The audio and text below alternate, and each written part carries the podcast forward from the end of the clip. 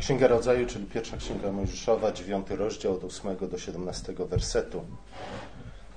Przymierze zawarte z Noem po potopie. Często przedstawia się to przymierze jako przymierze, które Bóg zawarł z całą ludzkością. Nie wiem, czy się spotkaliście z takim poglądem, czy też nie, ale jest on bardzo powszechny. W końcu Noa był reprezentantem całej żywej i całej przyszłej ludzkości. Zgadza się? Ale e, coś podobnego możemy powiedzieć o Adamie. Czy Bóg zawarł e, w Adamie przymierze z całą ludzkością, z wszystkimi następnymi pokoleniami? E, tak i nie, ale raczej nie. Zwróćmy, spójrzmy na to, kim tak naprawdę był Noe i kogo Noe reprezentował. Noe był jedynym sprawiedliwym przed potopem. Nie możemy sobie zadać pytanie, co z jego rodziną. W końcu oni też zostali uratowani przed potopem. Ale tekst, który czytaliśmy e, z pierwszego listu Piotra, a także tekst z listu do Hebrajczyków z 11 rozdziału sugeruje, że generalnie rzecz biorąc, to Noe był tym, który był sprawiedliwy, podobnie jak Hiob, e, i ze względu na niego Bóg uratował także jego rodzinę. O tym może będziemy mówić kiedy, kiedy indziej. W każdym razie Noe jest człowiekiem sprawiedliwym. Noe w odpowiedzi na Słowo Boże, na Słowo obietnicy i na przykazanie, które otrzymał, zbudował arkę. I dzięki tej arce zalążek nowego stworzenia przetrwał e, sąd potopu. Noe później, gdy wyszedł z arki po potopie, co zrobił? Pierwsza rzecz, jaką zrobił, to złożył ofiarę Bogu. A zatem Noe był człowiekiem sprawiedliwym i to z nim Bóg zawarł to przymierze. To prawda, że później zaraz, może nie tak zaraz, ale w jakiś czas po potopie jego syn Ham e, zgrzeszył, Bóg przeklął go, choć wygląda na to, że Ham jednak upamiętał się w którymś momencie, ale jego, jego syn Kanaan, od którego pochodzą Kanaanejczycy, e, był człowiekiem zdecydowanie podobnym do Kaina, do Lamecha i tak dalej.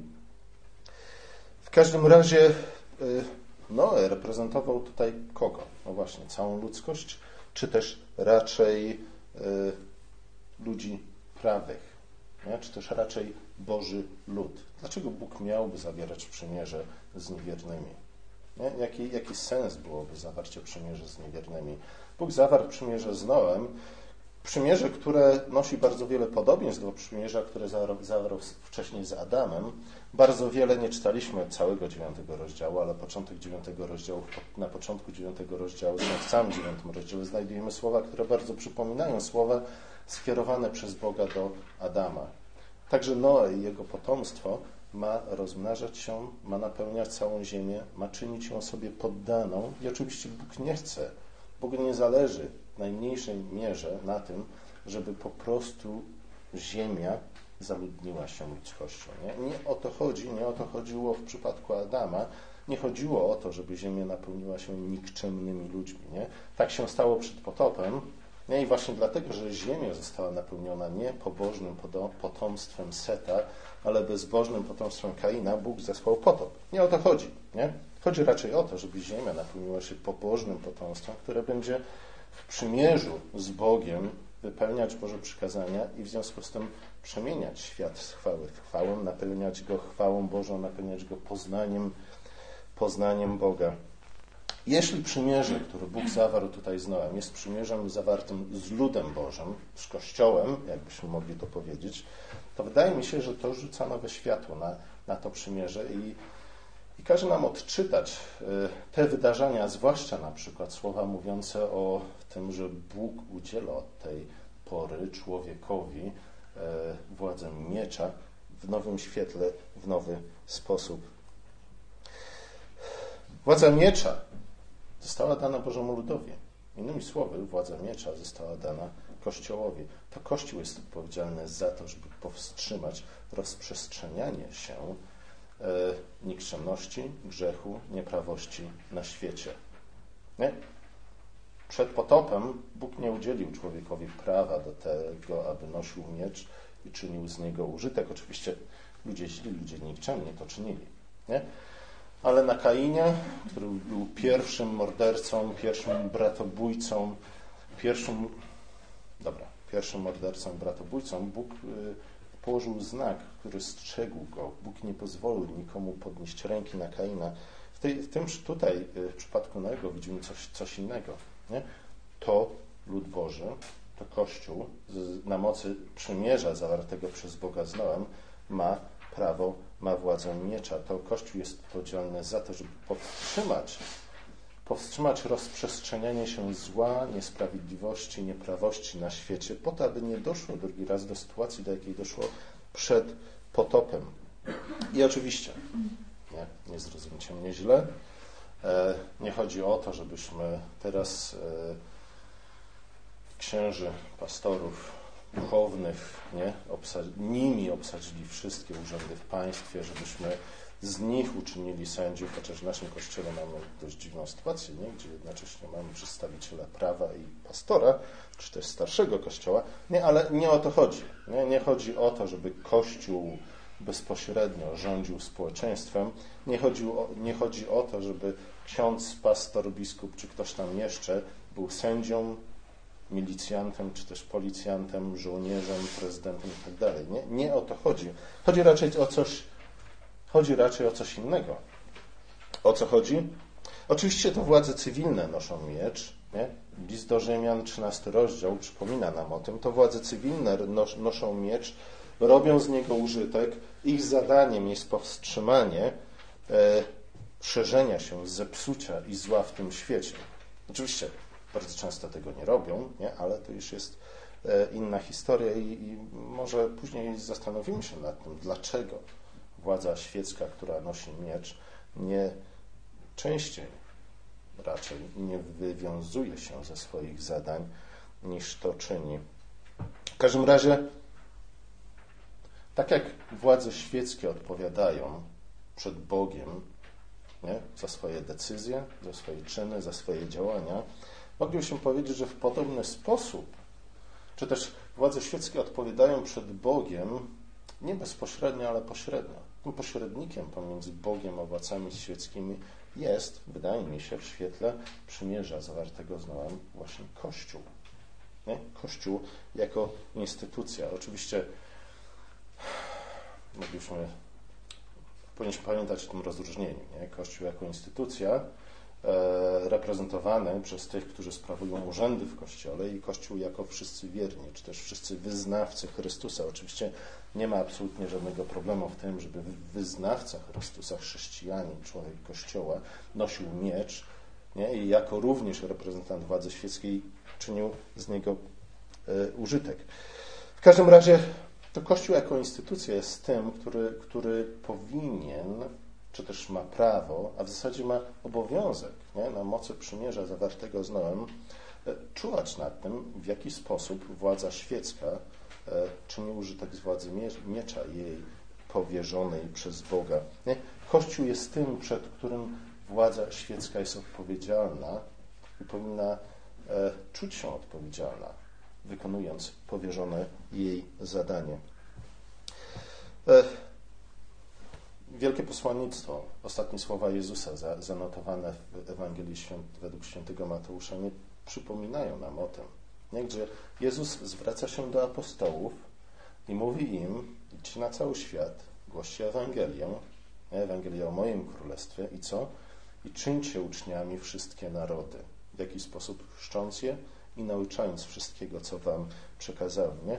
Te słowa przypominają nam o tym, o czym czytamy dziewiątym rozdziale Księgi Rodzaju. Te słowa przypominają nam o tym, że Kościół jest między innymi wychowawcą narodów, nie? a to ta funkcja wycho bycia wychowawcą narodów oznacza między innymi to, że mamy nauczać narody przykazań Bożych. Nie? To oznacza między innymi to, że my jako Kościół jesteśmy odpowiedzialni za to, aby na przykład władze świeckie wiedziały, czym jest prawdziwa sprawiedliwość. Nie? Abyśmy jej przypominali o tym i abyśmy też e, sprawiali, czy też rozliczali ją z tego, w jaki sposób sprawuje władzę. Nie? Bardzo łatwo jest być odpowiedzialnym bezpośrednio przed Bogiem. Nie? Wszyscy chcielibyśmy być odpowiedzialni za nasze czyny, słowa, myśli, cokolwiek robimy przed samym Bogiem. Bo to w znacznej mierze jest abstrakcja. Nie? Ja, moje sumienie i Pan Bóg, czy też Pan Jezus. Nie, nie kwestionuję tego, że powinniśmy poczuwać się odpowiedzialni bezpośrednio przed Bogiem za to, co czynimy. Tak samo jak władza powinna się odczuwać, poczuwać odpowiedzialna bezpośrednio przed Bogiem, nie? Ale Bóg wie, że, że taki układ bardzo łatwo, y, y, lubimy taki układ, nie? ze względu na to, że on jest często zbyt abstrakcyjny, zbyt mało konkretny. Dlatego Bóg ustanowił różnego rodzaju władze pośrednie, różnego rodzaju urzędników, moglibyśmy tak powiedzieć, między innymi w Kościele, żeby każdy z nas był odpowiedzialny bezpośrednio przed jakąś inną osobą, nie? instytucją ludzką, przed drugim człowiekiem, przed bliźnim. Dlatego, że to sprawia, że nasza odpowiedzialność jest o wiele mniej abstrakcyjna i o wiele bardziej konkretna. Nie powinno nas to wszystko dziwić, nie? Że, że władze cywilne, które noszą miecz, są odpowiedzialne nie tylko przed Bogiem, ale także przed Kościołem za to, w jaki sposób sprawują tę władzę i co czynią z tym mieczem. Ze względu na to, że Kościół jest niczym innym, jak tylko ciałem Chrystusa. Nie? Chrystus jest głową Kościoła, my jesteśmy Jego ciałem. E, my na świecie reprezentujemy Chrystusa wobec wszelkiej władzy, wobec całego stworzenia. Ale to oznacza, że to właśnie my jako Kościół w ostatecznym rozrachunku jesteśmy nie tylko tymi, którzy powinni punktować prezydenta, premiera, policję, wojsko, straż pożarną i coś tam jeszcze, nie? nie? Słuchajcie, nie na tym to wszystko polega, nie? Żebyśmy, tak jak tych dwóch dziadków mapę nie? komentowali to, co dzieje się na scenie. Jesteśmy uczestnikami życia wspólnego, życia publicznego, to oznacza, że Kościół tak naprawdę jest odpowiedzialny za wszystkie pomyłki i za wszystkie, jemu należy się chwała, za wszystkie dobre e, decyzje i, i działania władz, które są przed nim odpowiedzialne. Nie? Odpowiedzialność właśnie na tym polega, e, że bierzemy odpowiedzialność nie? za czyny tych, którzy zostali, czy też piecza, nad którymi została nam powierzona. Zgadza się? rodzice odpowiadają za działania swoich dzieci. Co to oznacza? Z jednej strony mają prawo je dyscyplinować, wychowywać, pouczać, narzucać im nie, swoje własne poglądy dotyczące tego, co jest dobre, złe, słuszne, niesłuszne, ale z drugiej strony oznacza to też, że jeśli nasze nieletnie dziecko wybije szybę sąsiadowi, to co my jako rodzice musimy zrobić? Musimy iść do więzienia z tego powodu. Dzieci, pamiętajcie o tym następnym razem. Chociaż może nie pamiętajcie, co jeśli dziecko chce posłać rodzica do więzienia. Teraz będzie wiedziało, jak to zrobić. Przed potopem Bóg pozwolił, aby zli, źli ludzie mnożyli się na ziemi. Nie pozwolił podnieść ręki na Kaina e, i w końcu sam oczyścił ziemię z, zepsu, z zepsutej ludzkości. Po potopie Bóg nie pozwolił, e, nie tylko pozwolił, ale wręcz nakazał poskramianie złych ludzi. Nie? I właśnie przez kogo? Oczywiście, powiedzielibyśmy, przez sędziów, przez królów, przez władze świeckie, czy też cywilne raczej powinniśmy mówić, ale przede wszystkim przez Kościół. To Kościół jest odpowiedzialny za stan stworzenia i za to, w jakim kierunku stworzenia zmierza. Kościół reprezentuje Boga na ziemi i odpowiada za stan stworzenia. I na to chciałbym zwrócić uwagę nie dzisiaj. Dużo więcej można było mówić o, o przymierzu zawartym przez Boga z Noem, ale zastanówmy się przez chwilę, nie, co to praktycznie dla nas oznacza. Kościół sprawuje władzę nad światem, ale to oznacza, że Kościół jest odpowiedzialny za stan stworzenia. Często lubimy y, obwiniać władze świeckie za zło, jakie czynią.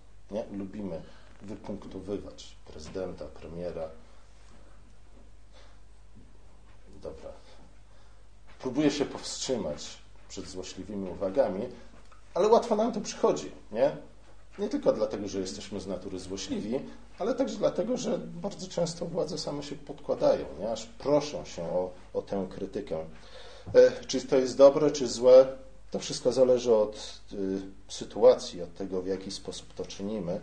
Nie pamiętajmy o tym, że w głębi serca jesteśmy anarchistami, nie? ale nie powinniśmy zapanować nad tymi pragnieniami, nie? dlatego że anarchia nigdy nie jest odpowiedzią na jakiekolwiek zło.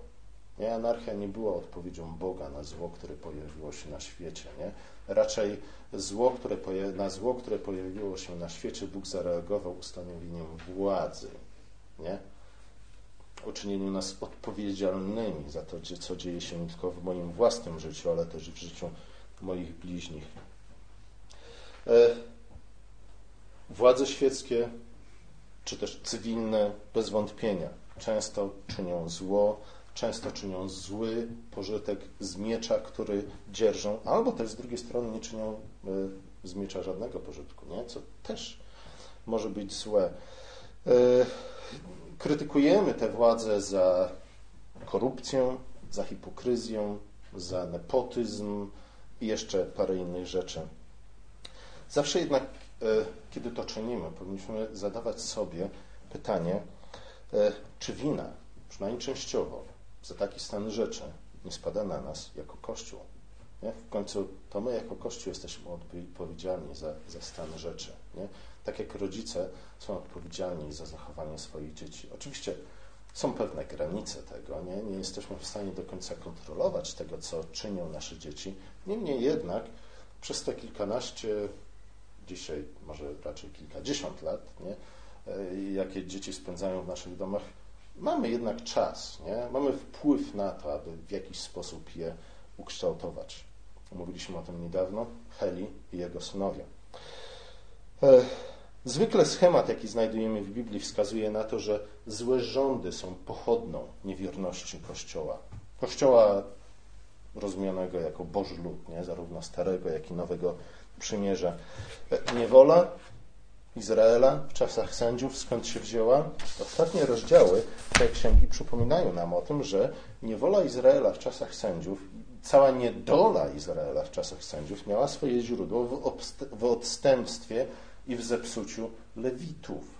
Ja tam znajdujemy kilka bardzo ciekawych historii na końcu, w, którym, w których Lewici, zepsuci, skorumpowani, odgrywają główną rolę Także tam pojawia się matka. Zresztą złe matki pojawiają się w kilku y, momentach Księgi Sędziów, ale także na, na, na samym końcu księgi, które nam, w rozdziałach, które nam podsumowują całą księgę, pozwalają lepiej zrozumieć, skąd to całe nieszczęście wzięło się.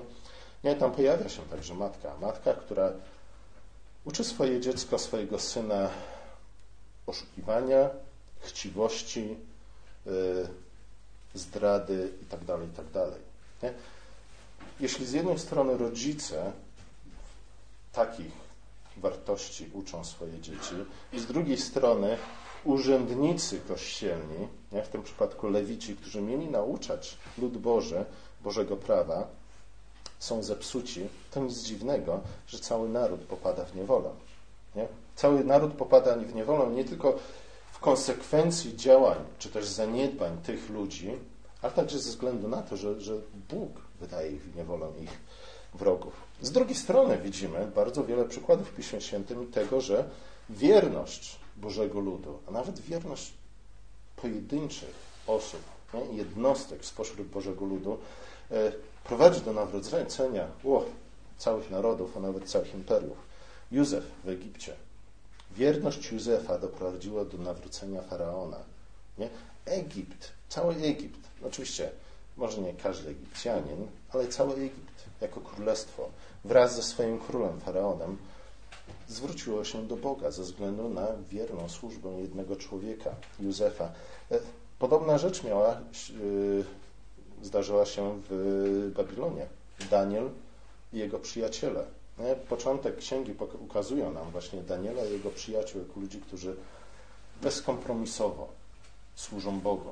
Ale jednocześnie, właśnie z tego względu, król czy też imperator zwraca na nich uwagę, bo, bo okazuje się, że ci ludzie, ponieważ są mądrzy Bożą, prawdziwą mądrością, są przydatni dla niego w kierowaniu tak wielkim imperium. W którymś momencie sam imperator Nabuchodonozor nawraca się. Nie? i składa świadectwa tego, że jest jeden to prawdziwy Bóg, Bóg, któremu służy Daniel i jego przyjaciele. O odpowiedzialności Kościoła za stworzenie przypomina nam tęcza, którą Bóg ustanowił na, jako pamiątkę przymierza. Tęcza, która dosłownie oznacza łuk. Nie? i zresztą nie bez powodu, mówi, powinniśmy raczej mówić tutaj o łuku niż o, tęczy, ze względu na to, że no właśnie, z jednej strony tęcza, czy też łuk przypomina Bogu o przymierzu, którym związał się z Noem poprzez Noego z jego ludem, z wszystkimi następnymi pokoleniami. E, w podobny sposób jak chleb i wino przypominają nam o przymierzu, którym e, Bóg związał się ze swoim ludem poprzez śmierć i zmartwychwstanie Chrystusa. Nie? Paweł się do Koryntian nazywa chleb i wino pamiątką. W podobny sposób Bóg nazywa tęczę, łuk, który umieścił na sklepieniu jako pamiątkę i mówi i właśnie ten fragment jest o tyle ciekawy, dziewiąty rozdział Księgi Rodzaju, że pozwala nam lepiej zrozumieć, czym jest chleb i wino, nie? wieczerza pańska. Dlatego, że tam Bóg mówi do Noego, ilekroć spojrzę na ten łuk, przypomnę sobie o przymierzu, którym się z wami związałem. Nie, to, to brzmi trochę dziwnie dla nas, nie dlaczego Bóg miałby sobie o czymkolwiek przypominać.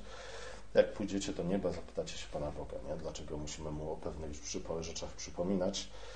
E, ale w podobny sposób my przypominamy Bogu za każdym razem, gdy sprawujemy wieczerzę pańską o przymierzu, którym związał się ze swoim ludem w Chrystusie. Ale tęcza, czyli łuk, jest także znakiem poskromienia zbuntowanej ludzkości przez Boga. Jest e, symbolem zwycięstwa Boga nad siłami złego, a także jest symbolem pokoju.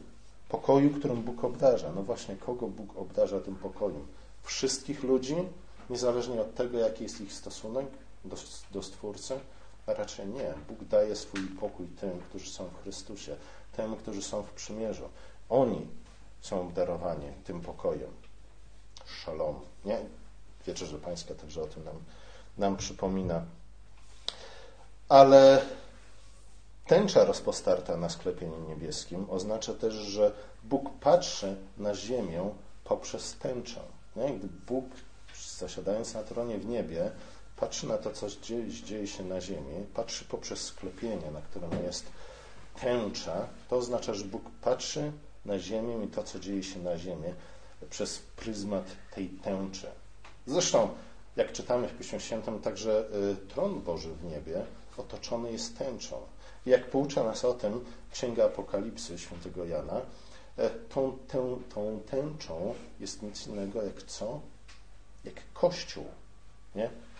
Tam wokół tronu Bożego w niebie, tron Boży w niebie otoczony jest tęczą, ale wiemy, że tą tęczą są przede wszystkim męczennicy. Męczennicy, którzy do końca wytrwali w wierze, złożyli dobre świadectwo wobec, między innymi wobec zbuntowanych władz cywilnych, które nosiły miecz, ale czyniły z niego zły uczynek. I ciekawe jest to, że właśnie Księga Objawienia Świętego Jana przypomina nam o tym, w jaki sposób ten Kościół ukazuje nam tę tęczę w akcji, w jaki sposób ta tęcza funkcjonuje, jak działa. Jak to działa? Męczennicy modlą się do Boga. Nie? Tęcza otaczająca Boży tron. Męczennicy, Kościół, to jest jedno i to samo. Nie? Modlą się do Boga i co wtedy się dzieje? W odpowiedzi na ich modlitwę Bóg wylewa. Wylewa sąd na nikczemnych, wytraca z powierzchni ziemi, tak jak uczynił to w czasie potopu, tych, którzy podnieśli rękę na jego lud. Męczennicy, których widzimy w niebie, są jak Noa. Są ludźmi, którzy dochowali wierności Bogu w czasie próby, w czasie prześladowania, a tym samym złożyli dobre świadectwo i zyskali dostęp do tronu Boga.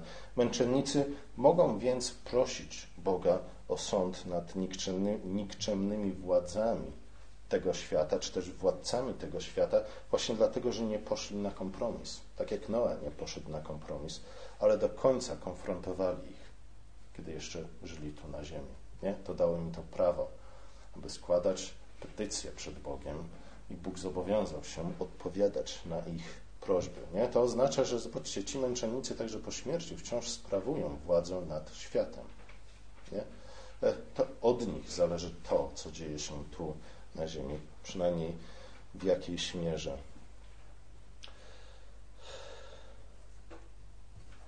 Dzisiejsze czytanie z Księgi Rodzaju rozpoczyna okres pasyjny, nazwijmy to tak, żeby nie drażnić nikogo. I wydaje mi się, że powinno nas jako Kościół zachęcić właśnie ze względu na ten kontekst, nie? to kiedy ono pojawia się w kalendarzu liturgicznym, czy też kalendarzu kościelnym, powinno zachęcić nas jako Kościół do refleksji przynajmniej nad tym, e, czy też do rachunku sumienia, zwłaszcza właśnie w kontekście naszej odpowiedzialności za to, co dzieje się e, z całym stworzeniem, z resztą stworzenia, a zwłaszcza za to, co władze cywilne czynią na, na ziemi, chociaż nie tylko władze cywilne, bo wydaje mi się, że możemy tu do tej grupy zaliczyć wszystkich ludzi, którzy mają wpływ na życie publiczne, nie?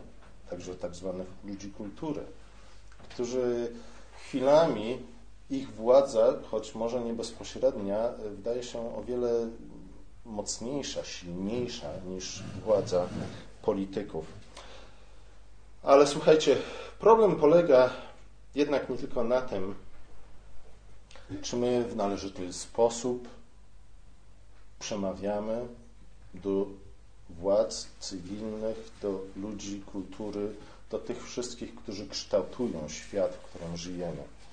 Nie chodzi tylko o to, czy przypadkiem my w stosunku do nich nie zachowujemy się od czasu do czasu jak e, hipokryci, e, którzy wymagają od innych e, czegoś, w czym sami sobie pobłażają.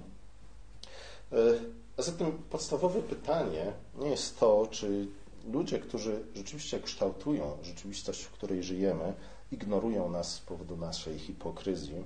Nie chodzi przede wszystkim o to, że czasami może my jako Kościół nie stanowimy dla nich żadnego wyzwania, dlatego że przemawiamy do nich tym samym językiem, który oni mówią. Kościół niestety ulega często pokusie, by zacząć funkcjonować w podobny sposób, e, jak funkcjonują, no właśnie, kto?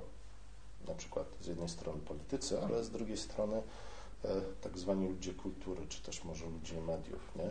Czyli jesteśmy kuszeni do tego, żeby zastosować pewne triki i sztuczki stosowane w zarządzaniu dużymi grupami, dlatego że bardzo często w naszym myśleniu e, nie, nie rozróżniamy pomiędzy czynieniem czegoś na chwałę Boga, budowaniem Jego Królestwa, a budowaniem własnego Królestwa, które pastorzy czasami tożsamiają z Kościołem, którym też ze zborem, któremu przewodzą.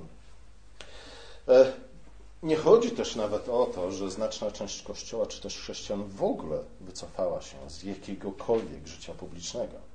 Nie? I zainteresowani są tylko sobą i swoim najbliższym otoczeniem. Czasami rzeczywiście to jest jedyna rzecz, którą możemy zrobić. Ale słuchajcie, to są wszystko ważne rzeczy, ale nie to jest najważniejsze. Nie jest nie jest najważniejsza nasza relacja z władzami cywilnymi, nie jest najważniejsza nasza relacja i to, w jaki sposób my odnosimy się do ludzi, którzy kształtują naszą rzeczywistość, dlatego że pamiętajmy o tęczy. Tak jak Bóg ma pamiętać o tęczy, tak samo i my mamy pamiętać o tęczy. Pamiętajmy o tym, że Bóg patrzy na ten świat przez pryzmat tej tęczy, tego łuku, który umieścił na nieboskłonie. Nie mówiliśmy już o tym, czym jest ta tęcza. Tą tęczą jest Jego lud, jest Kościół. Innymi słowy, Bóg patrzy na ziemię przez pryzmat Kościoła i działania Boga na ziemi są w znacznej mierze wypadkową tego, co ujrzy, nie? patrząc na świat przez pryzmat Kościoła.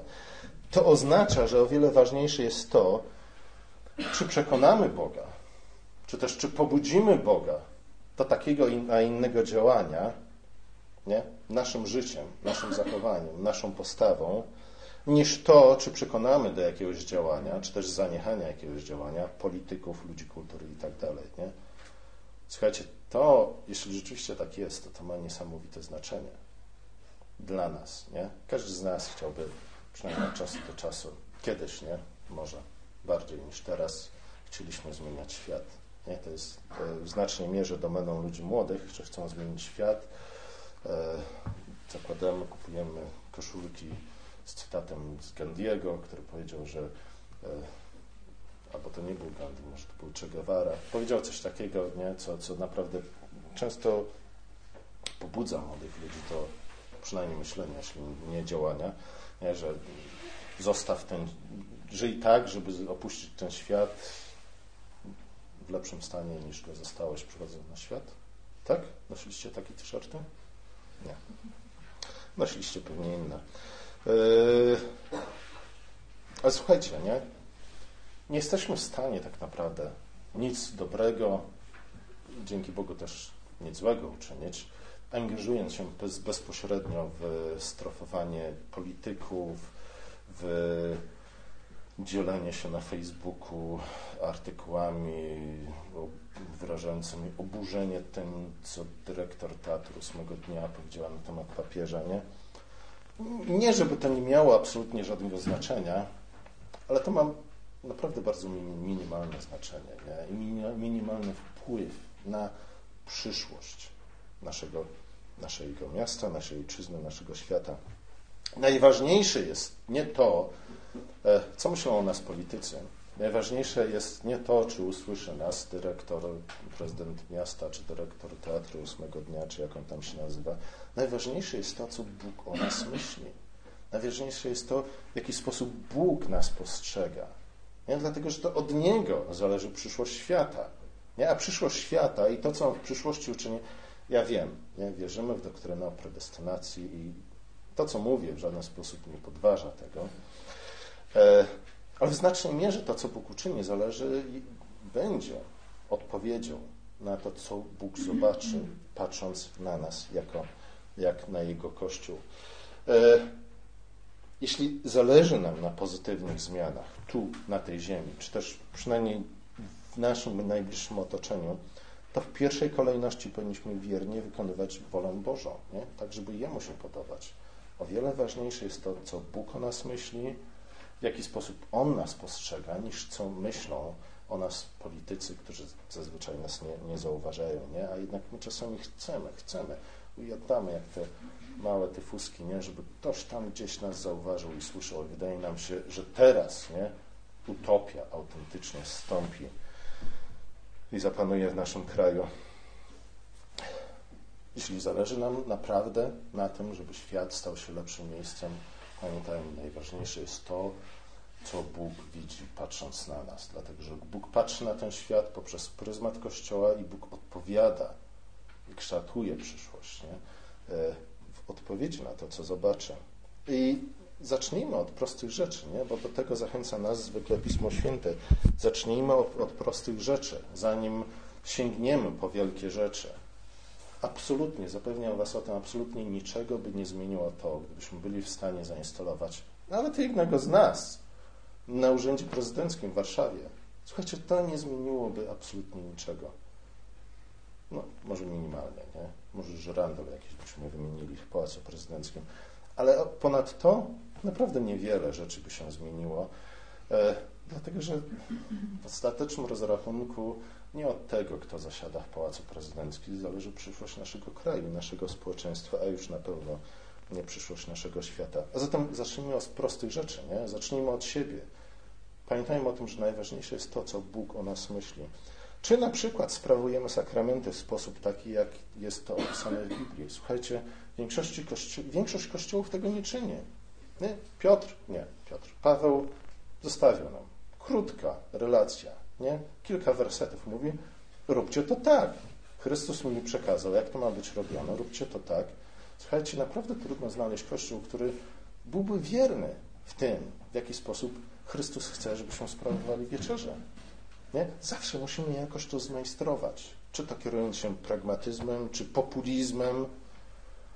A potem się dziwimy, że, że władza rzeczywiście jest dokładnie taka sama. Kieruje się w swoich działaniach pragmatyzmem albo populizmem. Ale dlaczego narzekamy na tę władzę? Nie? Pragmatyczną, populistyczną, jeśli, jeśli my sami w ten sposób podchodzimy na przykład do sakramentów. Czy, czy, czy, czy sprawujemy dyscyplinę kościelną we właściwy sposób? Nie? I, i, I, w kontekście tego, jak my, jako Kościół, sprawujemy dyscyplinę kościelną, zastanówmy się, czy słusznie nie, przyganiamy władzę, która być może podobnie jak my, zbyt często okazuje fałszywe miłosierdzie. Nie, nie karze przestępców tak, jak powinni być ukarani. Albo też, albo też e, stosuje dyscyplinę, karze ludzi za przestępstwa zbyt brutalnie. Niż na to zasługują. Nie? Biblijna zasada to jest oko za oko, ząb za ząb. Ja wiem, że to brzmi okropnie, ale to znaczy, że kara ma być odpowiednia do przestępstwa, nie? do winy. Ale jeśli, jeśli my w kościele nie stosujemy dyscypliny kościelnej tak jak należy, to nie, znów przyganiał, jak to jest to powiedzenie przyganianie? Jak? Przyganiał kocioł garnkowi. Czy wiernie oddają Bogu dziesięcinę? Nie? E, czy też może zadłużamy się z tygodnia na tydzień, z niedzieli na niedzielę wobec Boga? Nie? On mówi, słuchajcie, tak wiele rzeczy wam dałem, nie? ale 10% z tego, co wam dam, należy do mnie. Nie? A my zadłużamy się Boga z tygodnia na tydzień, ale to nie powstrzymuje nas przed tym, żeby przyganiać władzy, która po raz kolejny zadłuża się na koszt przyszłych pokoleń. Nie, słuchajcie, znów przyganiał kocioł garnkowi. E,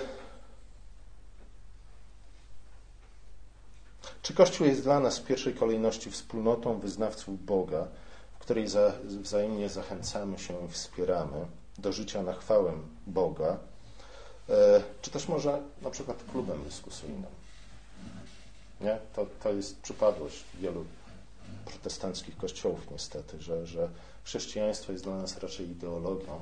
Schodzimy się razem po to, żeby podyskutować raczej niż żyć razem. Lubimy dyskutować o wielkich sprawach tego świata, na które nie mamy praktycznie absolutnie żadnego wpływu, e, a zapominamy o sprawach bliskich, które być może jawią się nam jako sprawy nieistotne, ale które tak naprawdę stanowią tkankę naszego życia. Nie? Słuchajcie, ważniejsze, i o tym mówi także nam Pismo Święte, a zwłaszcza Ewangelia, o wiele ważniejsze jest to, byśmy podali pragnącemu kubek wody, niż to, żebyśmy wysłali petycję, list do Obamy, w którym wyjaśnimy mu, jak w końcu ma pokonać państwo islamskie. Nie, nie traćmy żal, czasu na rzeczy, które naprawdę może są ważne i rzeczywiście są ważne, ale które nie mamy absolutnie żadnego wpływu, skupmy się na tym, co możemy zrobić dla Boga, nie? a także dla naszych braci i sióstr tu i, teraz. Oczywiście można było wyliczać tak w nieskończoność. Ważne jest jednak to, abyśmy pamiętali, że stan świata wokół nas jest wypadkową tego, w jaki sposób Bóg postrzega nas jako Jego lud, jako Kościół, jako ciało Chrystusa. To, czas, to prawda, że, że czasami czasami, może nawet częściej, bywamy ofiarami złego, ale czasami jednak sami jesteśmy sprawcami tego zła. Nie? I te 40 dni poprzedzające e, Wielki Piątek, Wielkanoc zachęcają nas do tego, abyśmy właśnie poczynili rachunek sumienia. Dzisiaj rozpoczynamy ten okres. E, poczynimy rachunek sumienia, zastanówmy się, nie? czy rzeczywiście w jakiejś mierze zło, nie? czy też brak dobra, jaki widzimy wokół siebie, nie jest po części pochodną tego, w jaki sposób Bóg nas, jako chrześcijan, postrzega. Pomódlmy się.